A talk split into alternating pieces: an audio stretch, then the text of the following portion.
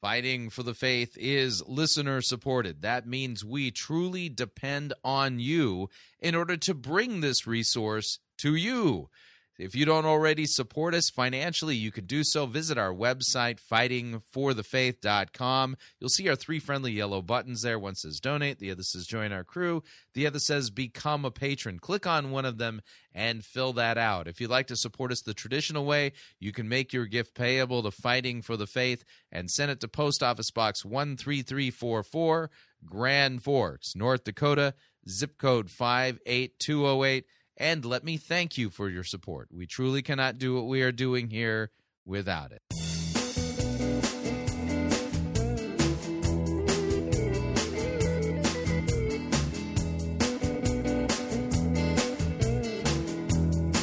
It's time for another edition of Fighting for the Faith, Wednesday, November sixth, twenty nineteen. Gonna switch it up a little bit today.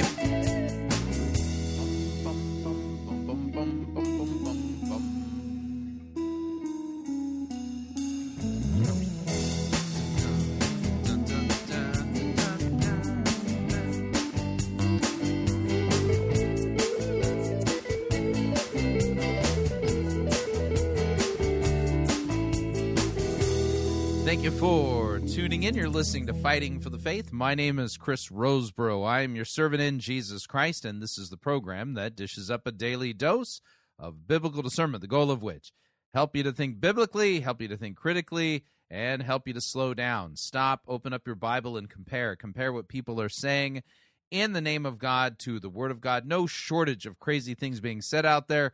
We take the time to open up God's Word, to compare and contrast what the most popular pastors, preachers, teachers, conference speakers, self-proclaimed prophets, prophetesses, self-appointed apostles, and apostolettes, and those generally put forward by the evangelical industrial complex as those whom we need to be listening to, whose books apparently we need to be buying and studying instead of the Word of God. Yeah, weird how that works. Over and again, we demonstrate that the steady diet of doctrine that is put forward for consumption by the average evangelical, far from biblical, far from what God's Word says, and it's just really a mess out there. All of that being said, you'll note that uh, we do some work here at Fighting for the Faith where we do demolition work. You know, we got to tear down, but we also got to build up. Yeah, that's also an important part of it. And so on today's episode of Fighting for the Faith, I'm going to be tapping the shoulder of my good friend Stephen Kozar of the Messed Up Church blog. And we'll we'll call this series of interviews that we're going to be doing that he's recently do. We'll call them Messed Up Interviews. Just because. And so we're going to be listening to a messed up interview with Stephen Kozar and Robert Bowman. Robert Bowman uh, is, is a Christian apologist and uh, author. And years and years and years ago, my first exposure to Robert Bowman is when Robert Bowman worked with the late Walter Martin. And uh, he wrote a book on the uh, doctrine of the Trinity, and it was absolutely fascinating uh, at the time. And, in fact, w- the name of the book was called Why You Should Believe in the Trinity, An Answer to Jehovah's Witnesses, but that's not what we're going to be talking to him about. Stephen Kozar is going to be talking with Robert Bowman about his book that he published back in two thousand one called The Word-Faith Controversy, Understanding the Health and Wealth Gospel.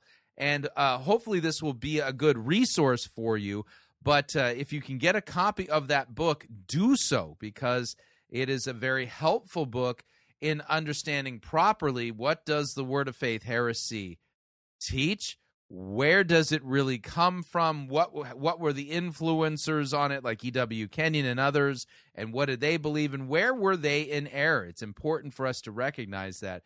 So hopefully this will be a... a a good resource for you. We'll take a break partway through the interview, but let's get to it. Here's uh, our messed up interview with uh, Stephen Kozar interviewing Robert Bowman. Here we go. Okay, I am on the phone right now with Rob. Well, can I call you Rob, or should I call you Robert Bowman Junior, your official author um, name? You can, um, I mean, somewhere it may be in the introduction, you can introduce me by the full name, yeah. But then we can just say Rob. Okay, good. You well, go by Steve? I go by Steve, even though, you know, my my art name, my full name is Stephen. It's only my mother-in-law that calls me Stephen, or somebody who might or somebody who might want to buy a painting. If they call me Stephen, I can jack up the price about thirty percent on my artwork. By so. the way, I went to your Facebook page. You're You're great. Your your artwork is wonderful. Oh, thank you for the free commercial. I appreciate that. I was, I'm happy for you to keep that on the recording because I I was very impressed. Well, thank you. Well, and it's interesting, it's too, because I um, there's a lot of sort of strange connections to me being an artist and now my work as a quote-unquote discernment blogger or whatever you want to call it. I'm I'm fifty-four. I've been a kind of a mainstream evangelical for most of my, fr- from high school all throughout my adult life. And most of that time was spent focusing on being an artist. And I don't regret that. However, I kind of went with the flow of mainstream evangelicalism and became more and more dissatisfied with my lack of real solid biblical understanding of most things. And uh, over the last yeah. six, seven, eight years, I just said, man, I'm going to, I'm going to stop this ignorance. I'm I'm not going to just accept what everybody tells me, and I'm going to get more information. And really, and, and because I'm this really detailed painter, I think that's just a person. I'm, I'm borderline O C D. So when I want to research something, I don't want to just get a thumbnail sketch. I want to know all the details, and that's why I just love the kind of scholarship that you do. And I and I love this book. By the way, um, I didn't even introduce what we're going to do here. We're going to talk about your book, The Word-Faith Controversy, subtitled Understanding the Health and Wealth Gospel, which you wrote, what, two thousand one? I, I think? believe that's right. Yeah. yeah. Um, this is the best book, and I got a stack of books on this topic, but I really think this is the best book to explain what's going on in the New Apostolic Reformation or the hyper-charismatic world that we live in today, even though you wrote it seventeen years ago. All of the stuff that you uh, did a wonderful job of critiquing and explaining and really digging into deeply, it's very relevant today. If anybody's uh, confused by the teachings of uh, Bill Johnson or Todd White or Mike Bickle or Rick Joyner or Brian Houston in the Hillsong Church, all of those people have um, fundamental connections to the Word of Faith movement. So um, anyway, thank you for being on my little podcast. I um, I feel like I'm talking to a rock star. Honestly, I, I gotta say. Well, I... you're very kind. Uh, you, you're you're a rock star in your artwork, so uh, for, for sure, I think that's a more appropriate analogy. I think what people I think what people can get can get from my book, hopefully, which doesn't talk about the the current uh, crop of uh, teachers that you mentioned directly, right? Uh, but what they can get from it is a way of thinking through the issues, right? And understanding the foundational theological questions and problems that are inherent in, in a lot of this teaching on health and prosperity. Uh, so even though the teachers change and some of the rhetoric changes, uh, and even some of the ideas and explanations might change a little bit, uh, what I've done in the book is to provide a kind of uh, uh, introduction to the kinds of issues that keep coming up over and over throughout the last two or three, gen- maybe even four generations now mm-hmm. of people that have espoused similar ideas. Well, and Kenneth Copeland is still around. So you've quoted him a lot seventeen years ago. Yeah. And he's still doing Kenneth Hagin, Kenneth Copeland, uh, uh, Benny Hinn, Benny Hinn. Uh, you know, Charles Capps. Many people haven't heard of him, but he's he's very popular in this movement. Right. Uh, very influential. Uh, so, yeah, uh, some some people that are still around and some that aren't. Well, and, but the ideas are still with, with us. Exactly. The ideas are still with us. And I I would warn uh, anybody listening that if you ever hear a guy from a podium, especially a really famous guy who says, God just told me this, number number one, question it right off the bat. Question it big time, compare it to Scripture. But I think that uh, ninety-nine times out of one hundred, he didn't just get the idea out of thin air. He read a book. He listened to some other guy. And a, a prime example of that is Todd White. And one of the reasons I was really interested in your book is that Todd White claims to be this kind of new guy with all these new ideas who um, even claims that he doesn't read books. He's never read any book except the Bible. And yet there's a video where he claims that he read uh, Kenneth Copeland's book, and it really influenced him a lot. And when you hear him talk, you're just basic, basically listening to a, a new version of Kenneth Copeland. And that's, again, right. why I think your book is really relevant. So I'm not going to go through the whole book, and I, I, I wish we could, and maybe we will uh, get into more detail, but I want to focus on just a couple of things, and we'll see how much time that takes. Uh, one of the most popular books that emerged in the late eighties was D R McConnell's book, A Different Gospel, which I actually bought when it was new. And I wish I would have remembered the stuff that I read in that book, because I read it, and then ten, fifteen years later, I was in a uh, form of church, and a, a for, I was part of a form of theology that really had already been refuted by much of what D R McConnell said in that book. But there are some things that have been updated in your, in your book. There are some things that uh, your book shows that McConnell was painting with too broad a brush in some ways. It wasn't that he said anything inherently wrong. He just maybe simplified things too much. Is that a, maybe a good way to kind of start the conversation on that issue? Well, that's one way of uh, one aspect of it. There's some oversimplification. There's some uh, uh, some drawing of lines, you know, uh, in terms of uh, pr- arguing for historical influence uh, that ignore other possible sources Uh, for the word faith teaching. And so uh, understanding what some of those other sources are and noticing, and this is where I think McConnell's analysis really uh, was at its weakest, noticing differences between the word of faith doctrine and the metaphysical cults, as well as the similarities, is important if we're going to give a judicious and historically reliable, historically valid account of the origins of the movement and of its relationship to the other movements that preceded it. And that's what I think he didn't do adequately. Now, um, you know, he's one of the first uh, individuals to write uh, on the subject in terms of trying to give an historical account. So, uh, you know, and he, he did a lot of good work there, uh, but Uh, you know, that's the nature of scholarship is somebody puts forth a, a bold thesis and somebody comes along and says, well, not exactly. Uh, let's look at this a little bit differently. And right. It's not a personal criticism. It's just the way scholarship works. That's a really good point. And I, I find that um, a number of people that uh, are in my audience and in the Pirate Christian Media audience, they've come out of a really um, messed up church. That's the name of my podcast. And so they're angry. They they have sort of had their eyes open to all the false teaching that they were uh, being surrounded by.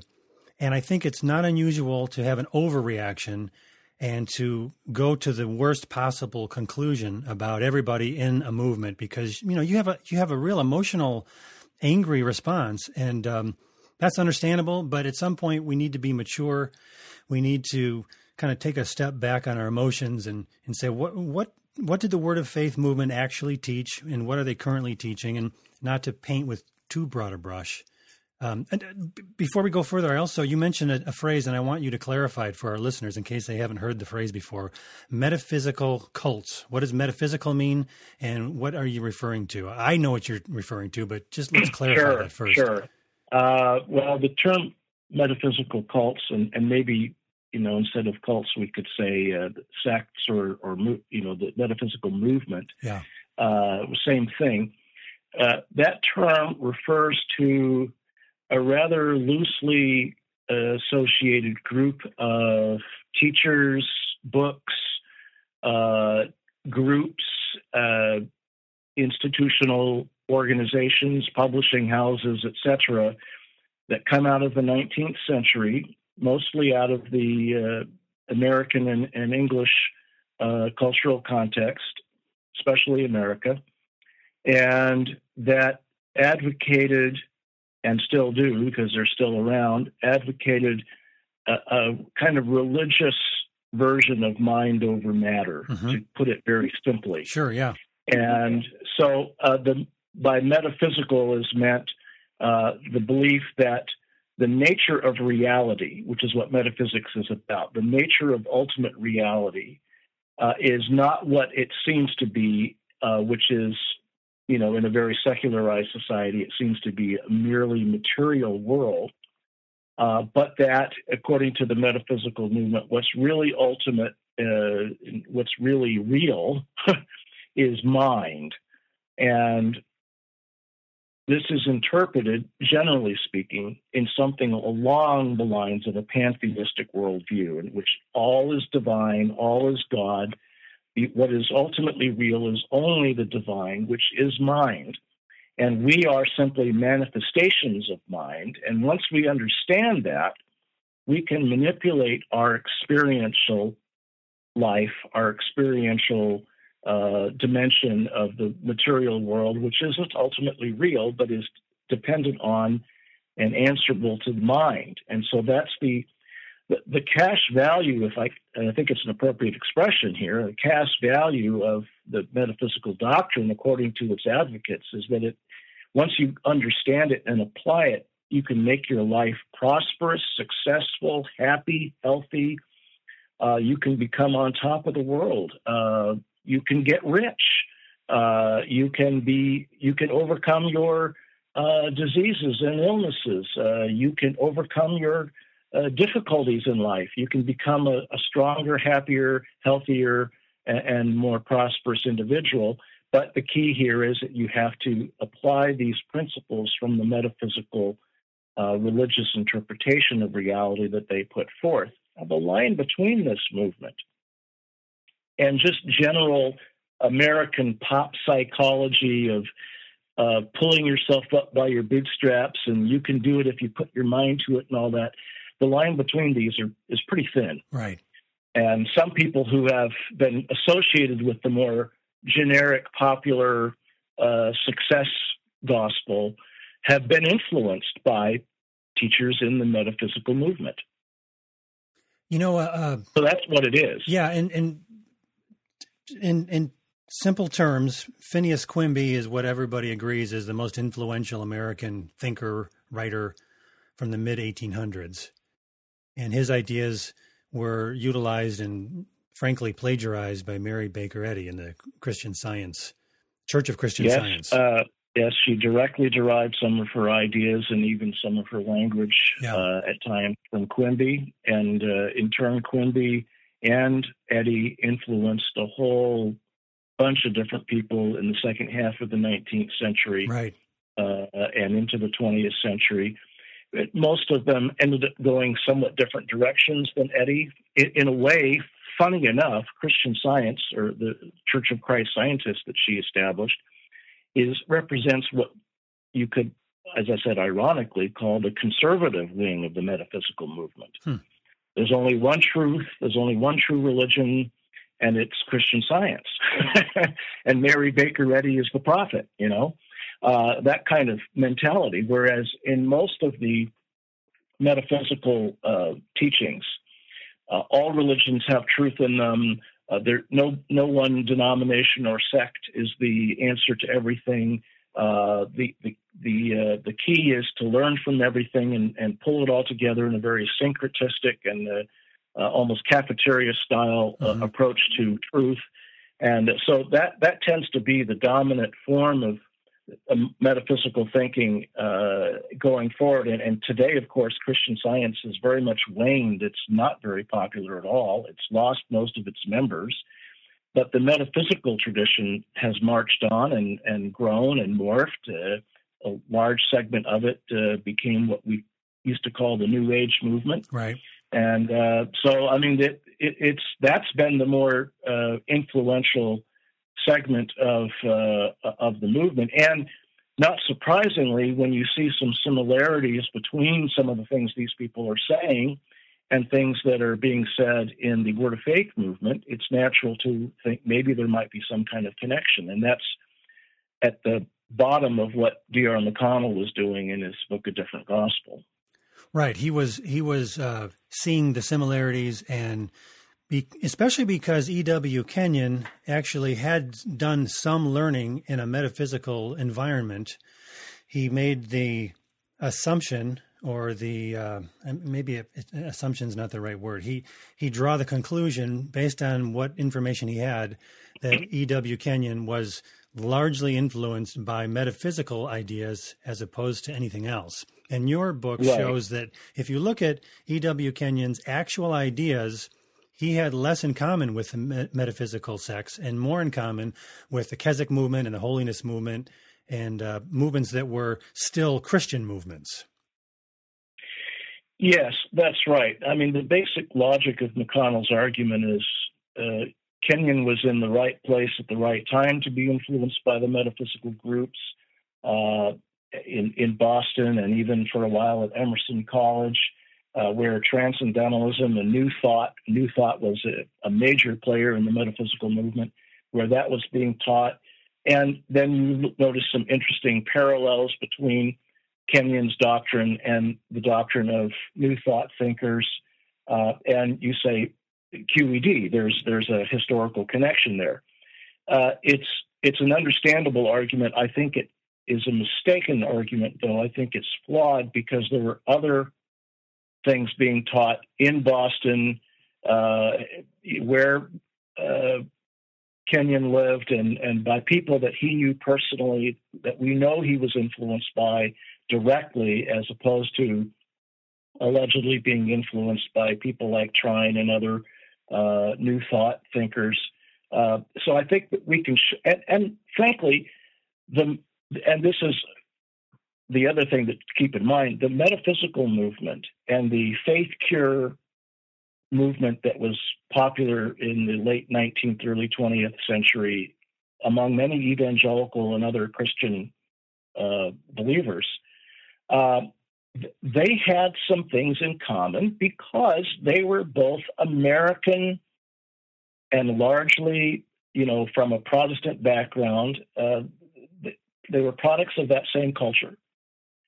So naturally, there's going to be some similarities. Naturally, there are going to be some parallels.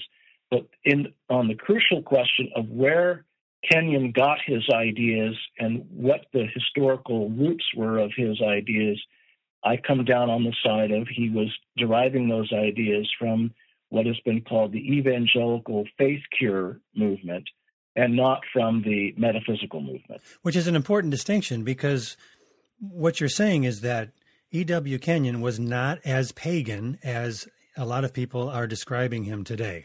And the reason that's important is because E W. Kenyon, and I guess we didn't really preface this, but E W. Kenyon was the guy whose ideas merged or, or were uh, were basically plagiarized to a large extent by Kenneth Hagin. Kenneth Hagin yeah. took the, the some of the primary ideas that E W. Kenyon wrote about. He he literally plagiarized many of his writings. So what he wrote about in the the teens, twenties, and thirties, They they really became popular through the teachings of Kenneth Hagin, who is, right. everyone agrees, Kenneth Hagin is the founder of the Word of Faith movement. And that, that's right. And that didn't develop until the fifties and sixties and into, this, in, in, into the present day, really. If I if I could, let me explain why this is so important sure. to understand. Yep. The first reason is, that I think the most important reason why this needs to be understood is because when one talks about the errors of the Word of Faith movement, which we do need to do. Right. If we have misdiagnosed the source or origin of the movement as deriving from this non-Christian, pluralistic, relativistic, pantheistic movement of the metaphysical cults like New Thought and religious science and so forth, if we misdiagnose it that way, then people who are in the Word of Faith movement are going to respond naturally, and I think appropriately, by saying, I don't think that way. Right. I don't see that.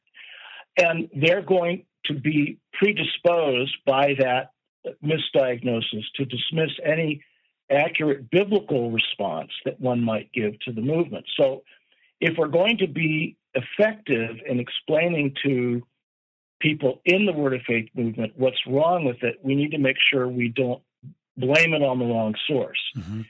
The other reason why this is very important is because understanding that this very aberrant movement of the Word of Faith doctrine originates out of our Protestant, Christian, cultural, religious, you know, background is extremely important to understand because it points out to us that it could happen to us. Hmm. It could happen to, it could happen again. Uh, it's very easy if you think, oh, that's a cultic, heretical, non-Christian doctrine that somehow got uh, sneaked into Christianity as a metaphysical Trojan horse, and those people over there, they're wrong because they're following this pagan, you know, non-Christian doctrine. We who aren't part of that movement don't have anything to worry about. That's a misunderstanding. I, I got my eyes open to that in a fresh way when I was uh, visiting a Baptist church, and uh, I was in a Sunday school class, and somebody was asked to lead a prayer. And the prayer was straight out of Word of Faith doctrine, hmm. and it was in a Baptist church. And I, I went. He wasn't the Sunday school teacher, thankfully, but he had been asked to, to lead a prayer at the beginning of the class. So afterwards, I talked to the Sunday school teacher, and I expressed my concerns. But the point that I'm making here is that this doctrine finds a home in evangelical, Protestant, traditional Christian uh, thinking when people are not well-informed and are not discerning. And that's why it's very important for us to understand that this is this is what happened. I mean, frankly, most of the heretical and aberrant movements that are of significance in Christianity today, particularly here in America, uh, the people who started them come out of a Protestant and, in many cases, evangelical background. Hmm. Uh, Jehovah's Witnesses, Mormonism, I mean, the list goes on and on. And so there's something, that doesn't mean there's something wrong with evangelicalism. That means that there's some awareness that evangelicals need to have Uh, to some potential weaknesses uh, that could be exploited uh, and and used in a very uh, unhealthy way if we don't pay attention to these kinds of things, sure. if we are not discerning, if we're not biblically literate, if we're not theologically well-informed. Uh, because it's not us and them. It's us and people that used to think like us or thought they were us very often is what we're looking at here. Well, boy, you, you just had a ton of good stuff there. Uh, I was going to insert that uh, my, one of the, my favorite things is history, and I got a stack of books. And um, one of my favorite books in the last year is The Democratization of American Christianity by Douglas Hatch, who makes oh, yeah. a, he makes a really strong case for the American evangelical experience has been one of uh, branching off and dividing up, and everybody's got their Bible and they're starting from scratch with no regard for what's come before them. And, you know, just send me off on my horseback with my Bible and I'm going to start my own church. And next thing you know, I've started a new de- denomination because I'm pretty sure I got it right and everyone else has got it wrong. And that Uh, partially derived from the American spirit of we just separated ourselves from from uh, England, and we don't like our connection to Europe. We don't like our connection to the Anglican Church, which was the official British church. And so we're starting fresh, just me and my Bible. And there's something great about saying me and my Bible, that we we take it serious, that it really is God's word, but it quickly morphed into everybody and their brother's got a new version of interpreting the Bible. And it really kind of multiplied, you know, th- throughout the uh, time period from the beginning of our country to the turn of the last century, when we have these pagan ideas kind of blending and morphing into uh, largely into the Pentecostal church. But it wasn't just that. It was also in the Holiness movement, the Keswick movement. It's a really interesting topic for me. And I I, um, I love the idea of Christians doing their homework and finding out where their ideas come from, because it, uh, I think it allows us to be a lot more objective, and it also allows us to look at people that we might disagree with, and instead of just saying you're wrong and I'm right, you know, you're you're a heretic, you know, these overly simplistic uh, categories that we create. I think it's really healthy to say, you know what, I know what you believe because I've actually studied it, and I agree with this and this and this, but I don't agree with that and that and that, but I respect you in these regards. And boy, there just isn't a lot of that going on. Again, I think part of it is because that's an American evangelical tendency, you know, to just me and my Bible. I don't need, I don't need all this history. I don't need these theologians. I don't need guys like Robert Bowman, Junior, so-called apologist and author, and all of his fancy words I don't understand. Just me and my Bible. and, And I, and I, I'm I'm a guy as a layperson who's uh, who's really appreciated the work of theologians and scholars and historians, and even if I don't always agree with everything they say, I can definitely learn from them. Um, I guess I just want to. Yes, I think I would say the same thing for myself. I I've learned from an awful lot of people that I didn't agree with on a number of issues, and and that's. That that's how we learn, by listening to people we don't agree with and gleaning things from them that uh, we might not have otherwise um, have perceived or understood. Yeah. You know, what you were saying before about um, you know, Nathan Hatch's book, Democratization of American Christianity, you could kind of sum it up like this. If people are free to believe anything they want, they will. and, wow. uh, yeah. you know, they, you know, uh, and, and that's, That's uh, that may seem like a downside, but it, it really isn't. It's just that it, the fact is that people don't naturally think the same way as one another, and so where you do have unity, it needs to be one that is based on persuasion and uh, commitment, not on force or on, you know, this is just the way everybody else thinks, so I'm just going to fall in line, peer pressure or status quo or something. So, uh, you know, I, I recognize that the splintering of, of American Protestantism is, is disconcerting. Mm-hmm. Uh, it's disconcerting to me when it's pointless and needless, but it's part of the price that you pay for having the opportunity for people to choose to believe what they're going to believe based on what they're persuaded is the truth and not on something else. Of course, some people are going to choose to believe something because it's comfortable or because it, they think they're going to get something out of it or whatever it is. And that's, again, human nature.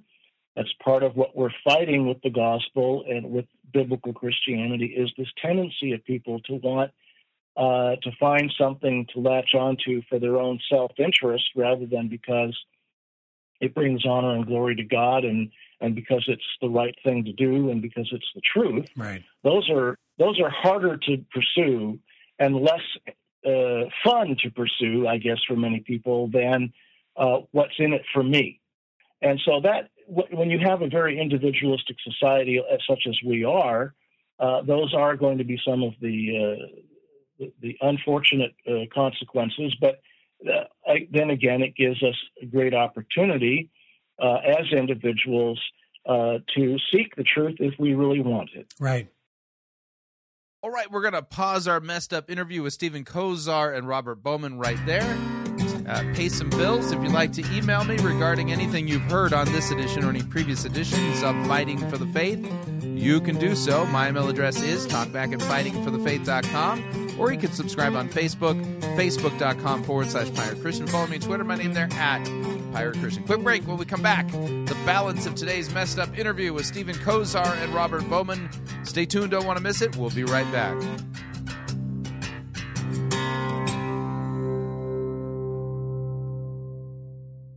If you want advice on how to have your best life now, you're in the wrong place. You're listening to Fighting for the Faith. This is the air I breathe. This is the air I breathe. I've had enough of this sissy, pansy, Kernan photo written music you have the audacity to call worship. Men, put this entire girly praise band in the boo box. Let's wheel in the organ and get some real worship music underway.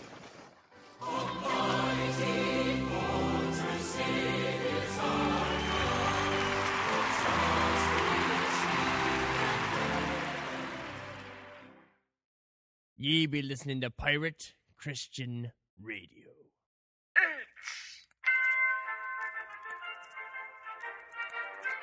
Max Holliday's Birdcage Theater presents Church Day Select.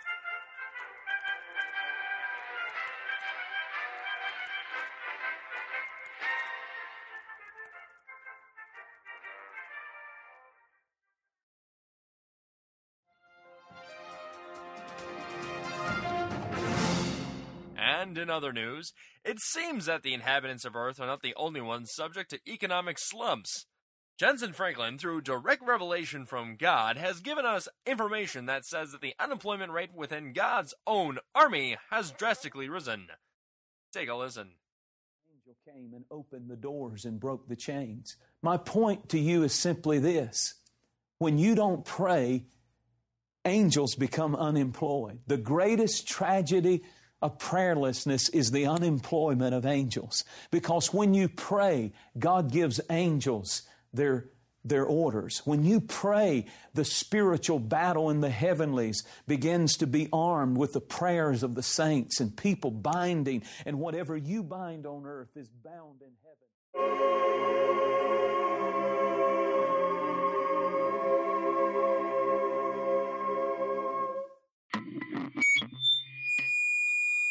Attention angels, this is uh, the Holy Spirit.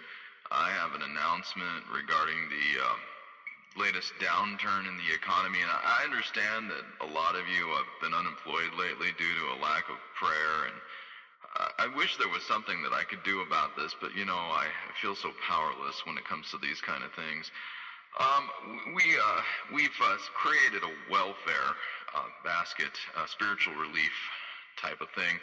And uh, so those of you who have uh, been hit hard by the latest downturn and are now finding yourselves unemployed, uh, please uh, proceed over to the uh, relief office and uh, we'll see what we can do to help you out. Thank you.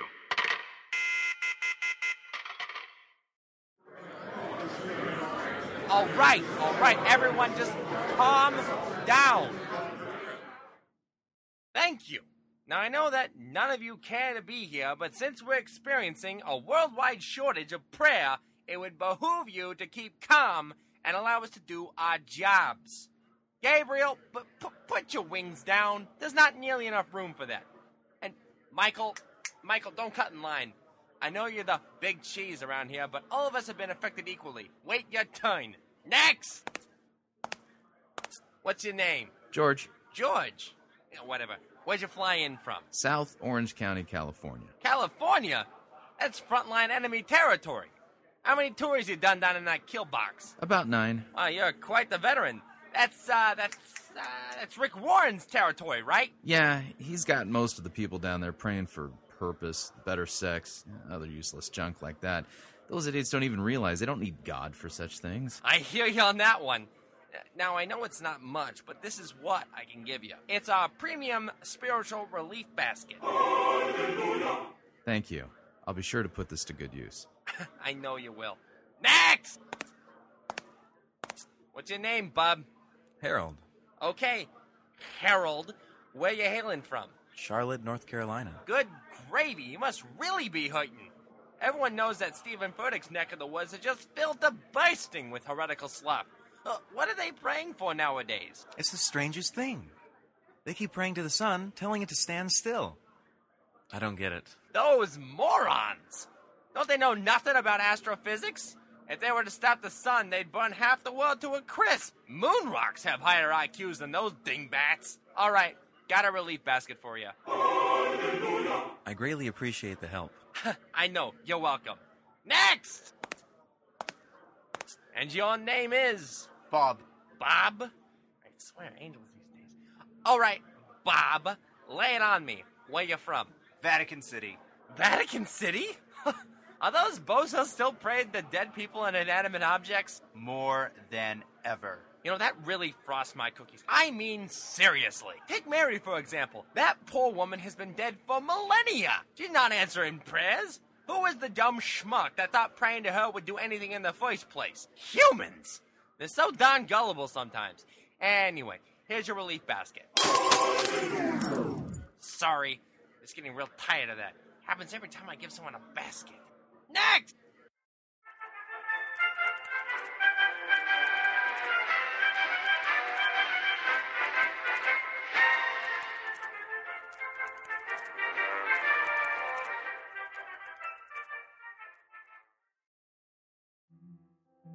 Welcome to the American Lutheran Theological Seminary. I'm Dwayne Clevin, administrator for A L T S. Our online program, The Master of Arts in Religion, prepares men and women for service in Christ Church as a commissioned church worker or helper in the ministry of the local congregation in such roles as deacon or deaconess, director of youth ministries, Bible study leader, or perhaps missionary service. The Master of Arts in Religion degree program builds critical foundations in biblical exegesis and systematic theology, forming an orderly and rational account of the doctrines of the Christian faith with emphasis on practical service within the church. These are the persons who assist the pastor as he provides and oversees various kinds of leadership and ministry in the congregation. For example, evangelism, community outreach, or to simply answer the call to serve where God may choose. For more information, please find us on the web at w w w dot a l t s dot e d u or email our registrar's office at registrar at a l t s dot e d u. Thank you. Hi, Chris Roseborough here to talk about our longtime featured advertiser, Cheapo Air. Doesn't matter if you're traveling for business reasons or for pleasure. Doesn't matter if you're traveling within the United States or abroad. Cheapo Air is the place for you to save literally hundreds of dollars on your airfare, hotel rooms, and rental cars. Visit our website, fighting for the faith dot com. On the side of our website, you'll see our ad banners. Look at the ad banner for Cheapo Air and look on it. There's a promo code. Write the promo code down, click on the ad banner, and then book your travel at the Cheapo Air website, and you'll have the opportunity to enter that promo code for additional savings. Again, fighting for the faith dot com. Write down the promo code, click on the ad banner, and save money on your airfare, hotel rooms, and rental cars today.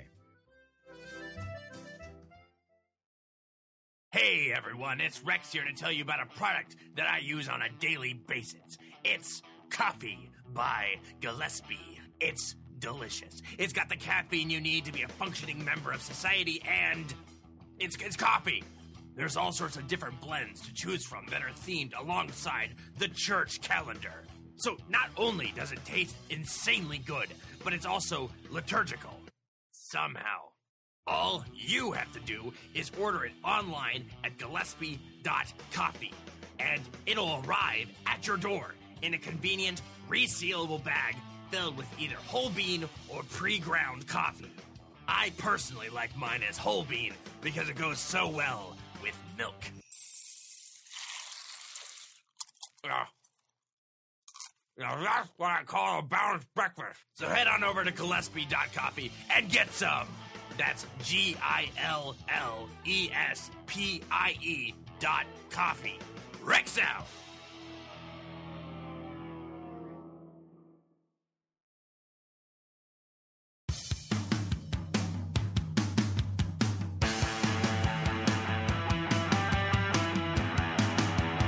Na, na, na, na, na, na. All right, we're back.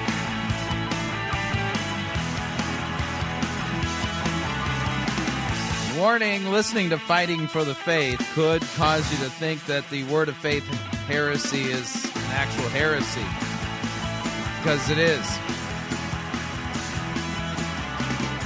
Just a reminder, Fighting for the Faith is listener-supported radio. That means we depend upon you and your generous gifts and financial contributions in order to continue to bring Fighting for the Faith to you into the world. And you can partner with us. Uh, the way you partner with us, visit our website, fighting for the faith dot com. When you get there, you'll see our three friendly yellow buttons. One says donate, the other says join our crew, the other says become a patron. When you join our crew, you get to pick your rank in our crew, and rank is based upon your monthly commitment.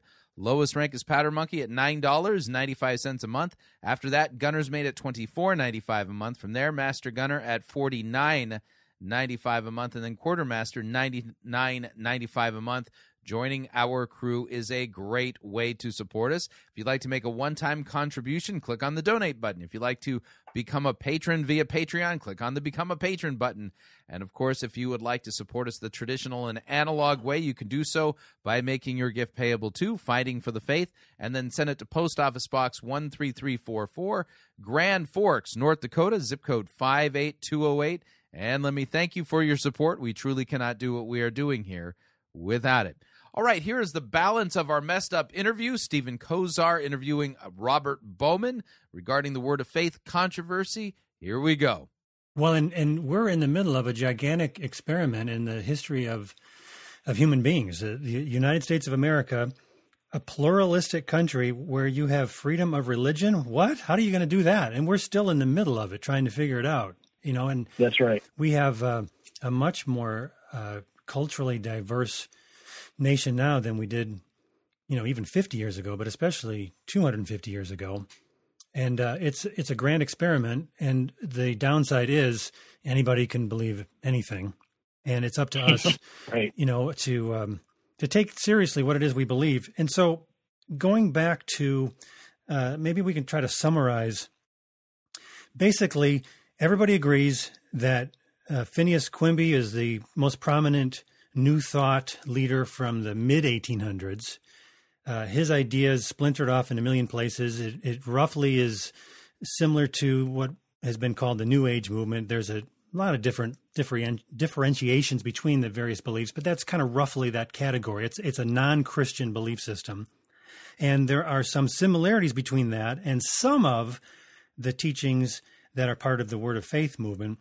D R. McConnell right. and, and some others went to perhaps too strong of a conclusion and said that they just took those pagan ideas and brought them right into the church, when in fact they were probably a lot more hesitant than we give them credit. They were trying to be biblical a little bit more than has been made the case by people like D R. McConnell. But but nonetheless, they're bad ideas, and they got there somehow, and they need to yeah. be critiqued I, and they need to be compared yeah. to Scripture. I think it would be helpful for people to understand, uh, to hear what some of the specifics are here. So, for example, uh, the metaphysical uh, groups like New Thought uh, held and still do uh, to the belief that God is a kind of impersonal or transpersonal principle of mind that is the ultimate reality underlying all things. That's a either pantheistic or maybe panentheistic uh, way of thinking about God. God is not the personal creator of the universe, but is the mind that is manifested in the material world. So that's a very different worldview. Uh, E W. Kenyon did not accept that view. The Word-Faith teachers today do not accept that view. Kenyon believed that God is a personal father who created the world, uh, who to whom we have, with whom we have a personal relationship if we believe in Jesus Christ. Uh, so their views of God are extremely different from one another. Uh, the metaphysical groups uh, held to and still teach uh, a kind of esoteric approach to interpreting the Bible. Esoteric means the real meanings of the biblical text are hidden. You can't see them by just reading the text and listening to what it's saying in context. You have to know the hidden meanings of certain words that are symbolically representing something you would never know just by reading the text. Uh, if anything, E W. Kenyon held to an overly literal way of reading the Bible. He hmm. took the Bible as the inerrant Word of God, the final authority for all belief, which the metaphysical groups didn't hold, and he sometimes misinterpreted the Bible because he took things literally that shouldn't have been taken literally. Hmm. Uh, so uh, these are just two examples. We could tick off half a dozen or more where there is a very significant difference between uh, the metaphysical worldview, the metaphysical belief system, and the beliefs of E W. Kenyon, whom I call the grandfather of the Word of Faith movement, and same thing for all of the current uh, advocates of it. They just don't hold to these basic concepts that are essential elements of the New Thought or metaphysical worldview. Right. Okay. Well, that's, yeah, thank you. That's a really good example. In fact, I love the fact that in your book you have a chart that says, here's what the New Thought people teach, and here's what E W. Right. Kenyon believed, and you find that he didn't agree with most of those specific beliefs. Exactly. So, and so, there are some there are some similarities, and again, the similarities are the result of the fact that they come out of the same cultural setting. Right. Yeah. Okay, so I want to jump, and you, you actually hinted at it, and that is the idea that um, uh, there's an anti-intellectualism that's inherent in Word of Faith teaching, and it comes from their view of man as being a trichotomy, not a dichotomy. And uh, that's in chapter six of your book uh, called Real Men Don't Use Reason. I found this chapter extremely helpful because it not only explains the uh, the trichotomy view of man, but it then explains Here are the results of that view and why they always teach a certain way about certain things.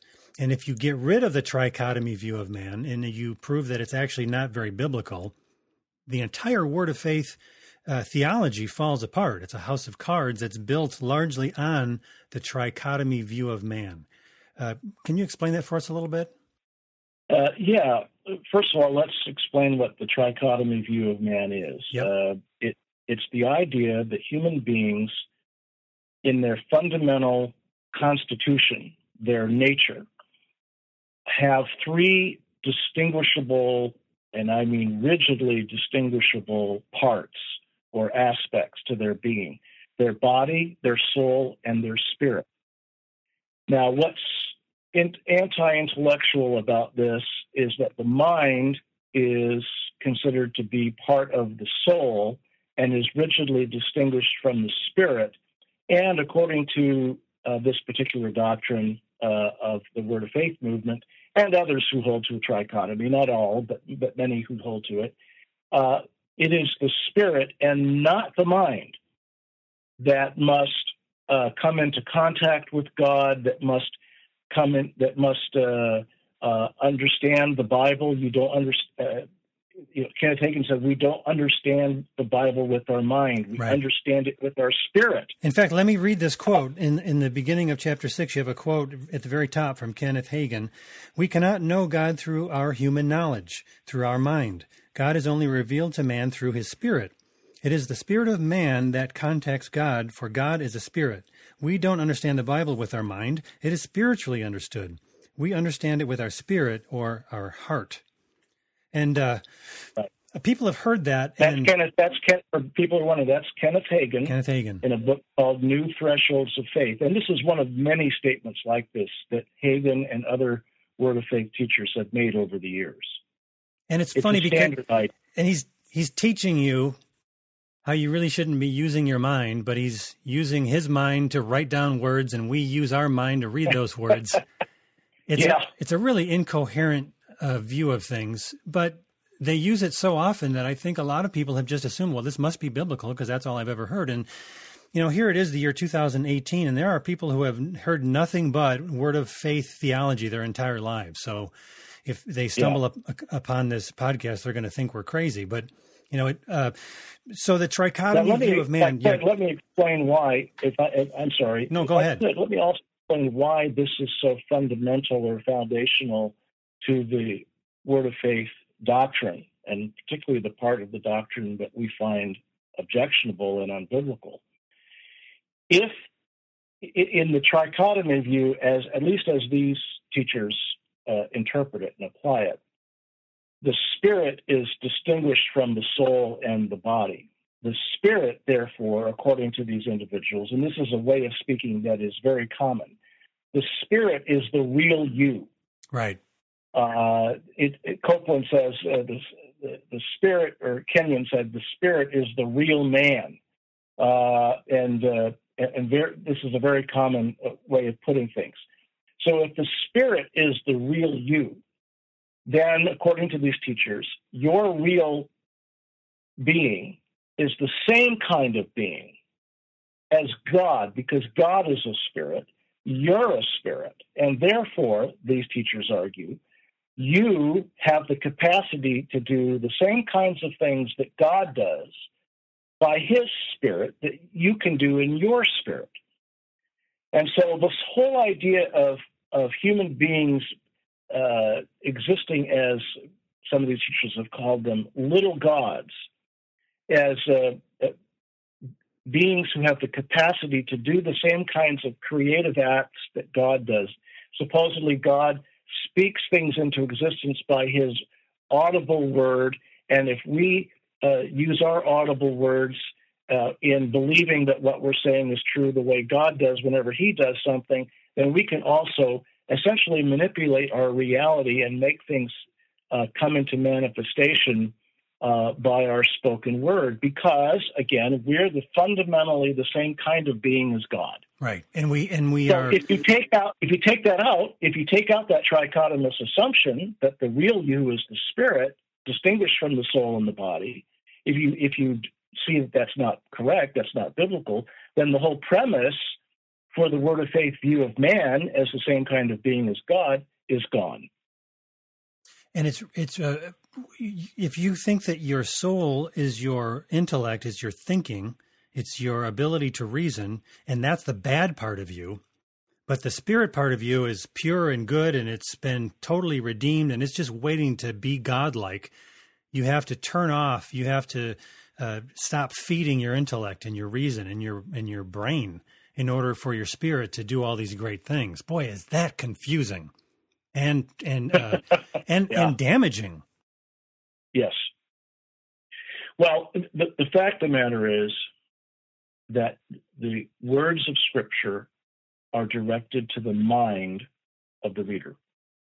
And the reader is supposed to use his mind or her mind to apprehend the meaning of what God is saying, and then by an act of will, choosing to believe and act upon what God says in his word. So the mind is the uh, connecting uh, organ, if you will, of the human being to the word of God. That's where we Uh, come into contact with God's word. That's where we hear what he's saying. It's in the mind. And uh, the mind isn't separate from the body. The mind is uh, intimately uh, connected into our body, into our brain. Uh, they're distinguishable, but they're not separate. Mm-hmm. Uh, and so taking care of your body is important because your body does affect your mind as long as you're in the body. And so it's very important to understand human beings as whole organisms, whole beings. The mind is an essential part of that being, and it's a good part that God made, but that we, uh, along with the, the, our whole being, body, soul, and whatever else you want to say, uh, is fallen and in need of redemption. Uh, the great commandment, Jesus said, the greatest commandment is to love the Lord your God with all your heart, soul, mind, and strength. Those aren't four parts of the human being, by the way. Mm-hmm. He's simply, and he's quoting Deuteronomy six five there, it's using uh, different terminology to sort of uh, emphasize the point that with all that you are, right, including your reasoning ability, you need to love God.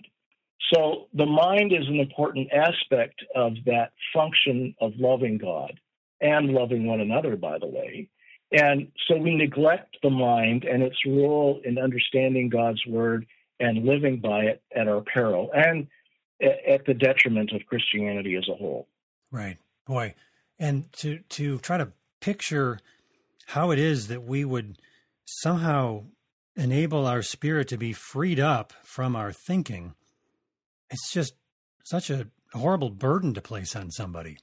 If, if we're not really intended to live that way, but we're trying to, it seems like we're just uh, making uh, making ourselves wide open to any kind of manipulation and confusion. And, and of course, anybody who's teaching us how to do that is doing it through the mind. So they're already violating the very thing that they're trying to teach. Yeah, I think some of these teachers have tried to figure out a way to parse that so that they're not being self-contradictory. But I agree with you. At the end of the day, you, you can't escape the, the essential role of the mind in understanding, whether it's understanding someone else or understanding the Bible or, you know, even understanding what you're saying at the time. you know, we, we, we can't do it without the mind or apart from the mind or independent of the mind. So how they made all this uh, point, this, these points about the importance of the issue, perhaps we should explain to people why trichotomy isn't right, yeah, why it's not biblical. Uh, now, again, the Bible uses a variety of terminology, uh, a variety of terms in reference to uh, what we might call physical and non-physical aspects of our being. So I mentioned Mark twelve thirty, where Jesus, and he's quoting, uh, paraphrasing uh, Deuteronomy six five, talks about loving God with all your heart, soul, mind, and strength. Those aren't four parts. There's just four different terms that he's using, kind of layering on, uh, you know, piling on different uh, overlapping terms to make the point that we need to love God with all that we are. Uh, you find one or two references uh, that that trichotomists use as proof texts to prove trichotomy. Most uh, famously, of course, the statement in First Thessalonians five about uh, God sanctifying you body, soul, and spirit. But most of the biblical language, and, and this is, we're talking mostly here about the New Testament, uh, most most New Testament language about human nature uh, is dichotomous. It talks about the physical and non-physical aspects of human nature. So uh, Jesus talks about the body and the soul in Matthew ten twenty-eight. Uh, Paul can talk about the body and the mind, or the body and the spirit, or the flesh and the spirit, or the flesh and the heart, or the outer man and the inner man. All of these pairs of terms appear to be pretty much synonymous. They're the physical, body, flesh, outer man, and the non-physical, the soul, the mind, the spirit, the heart. And so uh, Paul, and also you see this in James, uh, and as I mentioned in Matthew ten twenty-eight, we see from various uh, parts of the New Testament this pattern of what is usually called dichotomous thinking, or uh, other technical terms have been used, which I won't get into, but they all mean the, basically the same thing, that human beings are fundamentally twofold in their nature. They have a physical aspect to their nature that's material, that has, you know, bought, you know, physical substance of, that's solid and liquid and Uh, you can touch it and so forth. And then there's the non-physical aspect that includes what we call the mind, uh, the emotions, the will, uh, you know, the heart, uh, the spirit. These all seem to be pretty much overlapping, not necessarily identical in, in their connotations, but they're overlapping or synonymous in their general Uh, focus or reference to the invisible aspect of human nature. And so once you understand that's the general pattern, then when you see a text like uh, First Thessalonians five twenty-three, which seems to refer to three parts, or Mark twelve thirty, which seems to refer to four parts, uh, then you say, now, wait a minute, maybe this isn't really trying to lay out, you know, a, a formal systematic doctrine of how many parts we have. Yeah. Right. In fact, I was I was reading your book on that very section, uh, I think, and within that same week, uh, we've been going through the book of Hebrews at my church for uh, the, the Bible study, and we got to Hebrews four twelve, and that's the one yeah. that I was like, that's the one. I can see how if you just take this word and you pull it out of the uh, rest of the Bible— you can use it to try to make the case that we are just three distinct parts. And I think one of the easiest ways to look at any doctrine is to say, what does the whole of Scripture teach on this? And if this is a really important doctrine, don't you think God would have made it really clear? He would have told us over and over again. You know, if, if we were supposed to be fighting against our reasoning and our thinking, that would, I think, be a lot more clear in Scripture. We would be told, you know, watch out for your thinking, watch out for your brain. It's going to cause you not to become as godlike as you're capable of becoming. There there are no verses that teach anything like that. Right. Well, you know, Hebrews four twelve, um, it, it, the way it's usually translated in English, uh, some readers get the misunderstanding or the, the, the misperception that what Hebrews is saying there is that God somehow divides or separates the soul from the spirit. I don't know when he's supposed to do that in their thinking, because the text is talking about the Word of God penetrating even to the division, is the usual translation, of soul and spirit. But if you read more carefully, it's clearly using these terms as uh, synonymous, or, you know, to the point where uh, it's very difficult to to separate them in any kind of uh, you know, physical or or or you know, substance Uh, way.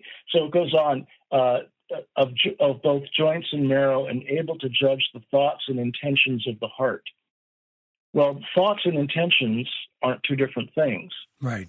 Uh, you know, and, and so the, the idea here is that God's Word is able to, uh, maybe a, a paraphrase that would get the meaning across clearly to people is, he is the Word of God is able to judge or discriminate or discern the godly thoughts and intentions from the ungodly ones, uh, able to uh, sort of penetrate down into our very uh, heart, soul, spirit, whatever term you want to use there, and judge what's really inside us, what we're really thinking, what we're really willing.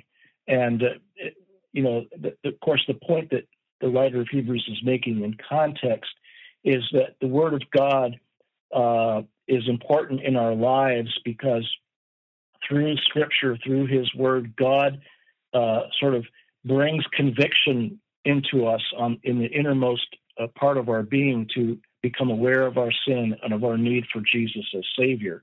It, it's not talking about uh, providing some kind of metaphysical, uh, I'm using the term there differently now, or or being uh, division of the different parts of the human constitution. That's not what the writer is talking about at all. Yeah, and it's pretty clear just by reading it in context, you know, reading the whole paragraph, reading the whole passage, that this yeah. isn't making a It's amazing point. How often that clears up misunderstandings, isn't it? It's amazing. Yep. In fact, um, I don't think you heard this in, in our conversations before, but I was very involved for many, many years as a musician on a worship team for a couple of different big churches. And a lot of times I would go to two services because, you know, I, I, had, I had to play. And so I would listen to yeah. the sermon more than once. And I'd just sit there with my Bible open. And I would look at the passage and I would see the pastor had used one verse, sometimes even just half a verse. And I would sit there reading the entire passage going, wow, that's not what it means. That is not what it means. I'm not a scholar. I don't know the Hebrew or the Greek, but I can see what this means just by reading the right. whole thing. Yeah.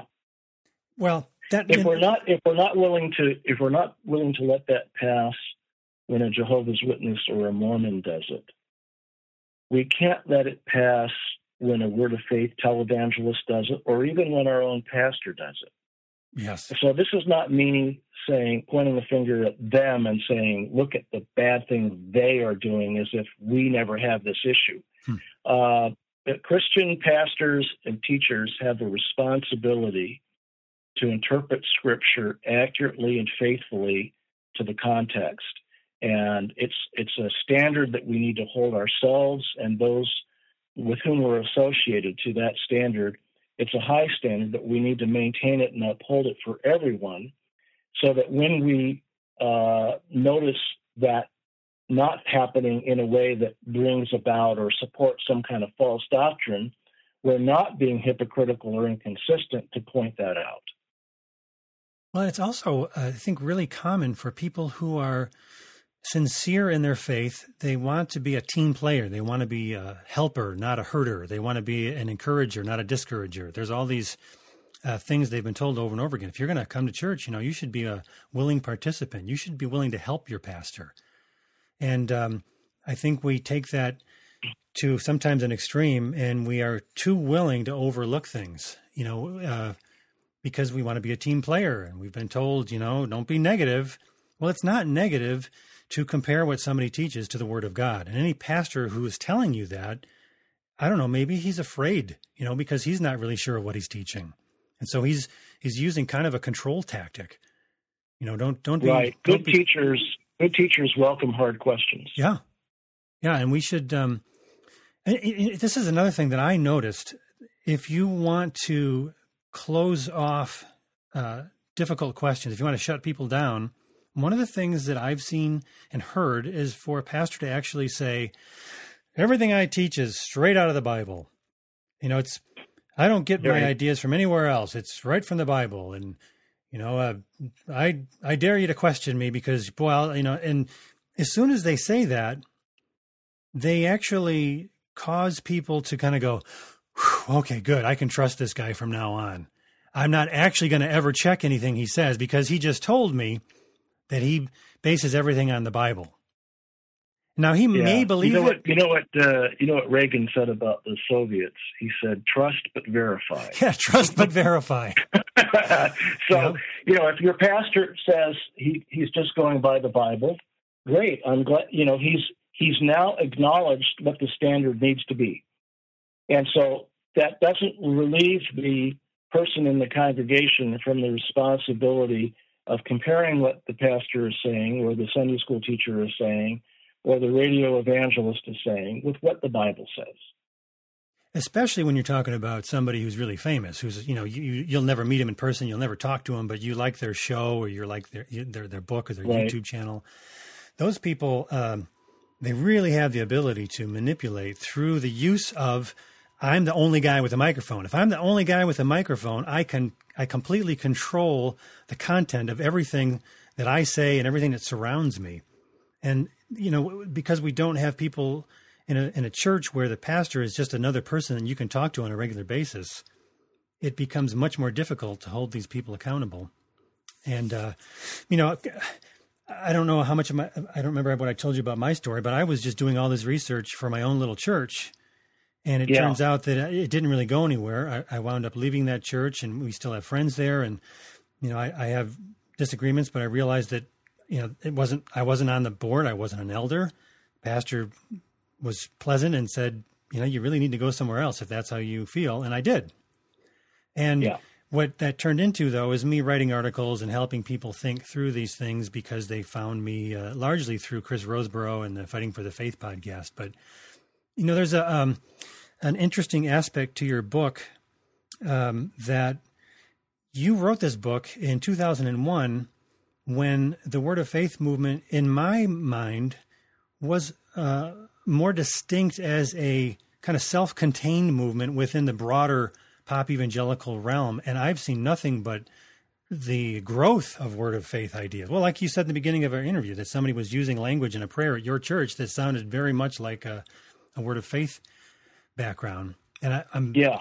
I think that um, you need to write this book again, or somebody, I mean, we need to get the message out over and over again, because we're outnumbered about ten thousand to one. I mean, I'll give you an example. I posted a six minute video on my dinky little YouTube channel just uh, maybe three weeks ago.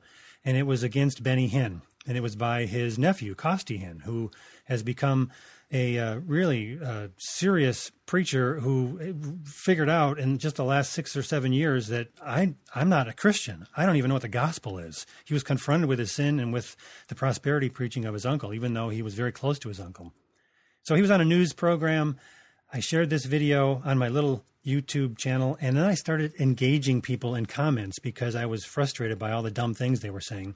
And just about three weeks later, it's gotten... Uh, I don't know, fifty-five thousand views and over seven hundred comments. And about half of the comments are from people saying, you know, this Kosti Hinn needs to be quiet. He's just jealous of his uncle. You know, Benny Hinn is a great man of God because he's anointed and God chose him to become wealthy. And how dare you question the man of God? I mean, all these cliches, there's no, right, right. There's no use of scripture. There's no use of even a, a, a cogent argument. They're just repeating catchphrases that they've heard over and over again. And it really, yeah. it really bothers me because it's growing, it's getting worse. And the Word of Faith movement is not a small thing. It's actually kind of rebranded itself, the New Apostolic Reformation. And uh, people who probably never would have listened to maybe a, a, a Kenneth Copeland or a Benny Hinn twenty, thirty years ago now are listening to people who share much of the same theology, bad theology, like a like a Bill Johnson. Yeah. Well, you know, you've got uh, almost a never-ending twenty-four hour Seven, you know, three hundred sixty-five day commercial running, except with rare, rare interruptions, you know, by others on, on T B N for this stuff. Um, you know, there are exceptions on T B N, but I mean, most of it uh, is either advocating it or friendly to it. And then you've got, you know, every Christian bookstore in the country has shelves full of this stuff. Yeah, and Walmart, and Hobby Lobby. Not necessarily all on, yeah, not necessarily all in one place either, so people can be sure they're not getting it. Uh, so there's it, there's a lot of um, it, it's it's pervasive. You know, uh, it says something distressing to me. And I don't know if this statistic is still correct, but it, it probably is, or at least close to being correct, that the uh, largest church in America is the church pastored by Joel Osteen. Right. Uh, that that's that's worrisome. Uh, not because I have anything against Osteen personally, I don't have any axe to grind, but it's it says something uh, unfortunate about the state of American Christianity uh, that this is what is extremely popular. But perhaps, as we were talking about earlier, I think we alluded to this earlier, uh, biblical, sound, sober Christianity has really, for all intents and purposes, almost never been popular. Uh, yep. It's not designed to be. It's designed to be a faith that is taking the narrow path. Uh, and so we're going to see pretenders. We're going to see false teachers. We're going to see uh, flaky doctrine. Uh, we're going to see, you know, watered down pop gospel teaching, uh, getting a lot more attention and popularity from the prevailing culture, as long as uh, that is the case, that most people are not really searching for the truth. They're searching for something to make them feel better, right, or something that'll help them be more successful in their life. Or help them to keep and their kids it, off of drugs, keep their kids, you know, on the straight right. and narrow. All of these teachers, they're, that's their pitch. Listen to what I say, because I'm going to help you solve your problems. And if if Christianity plays a role in their explanation of how that happens, it's a marginal role at best. Right. It's mostly self-help. Uh, you can do it. Uh, you have to believe in yourself. You have to have a positive mental attitude and, and all the rest of it. And it gets sugar-coated with Christianese. Uh, Joel Osteen can do a twenty-eight minute program uh, where even if he mentions God or Christ, they don't really have anything to do with the point that he's making. And then at the end, he can give a perfunctory thirty second altar call that sounds like it's out of a Baptist church. And it's jarring, but that's what he does, because that's what his father did.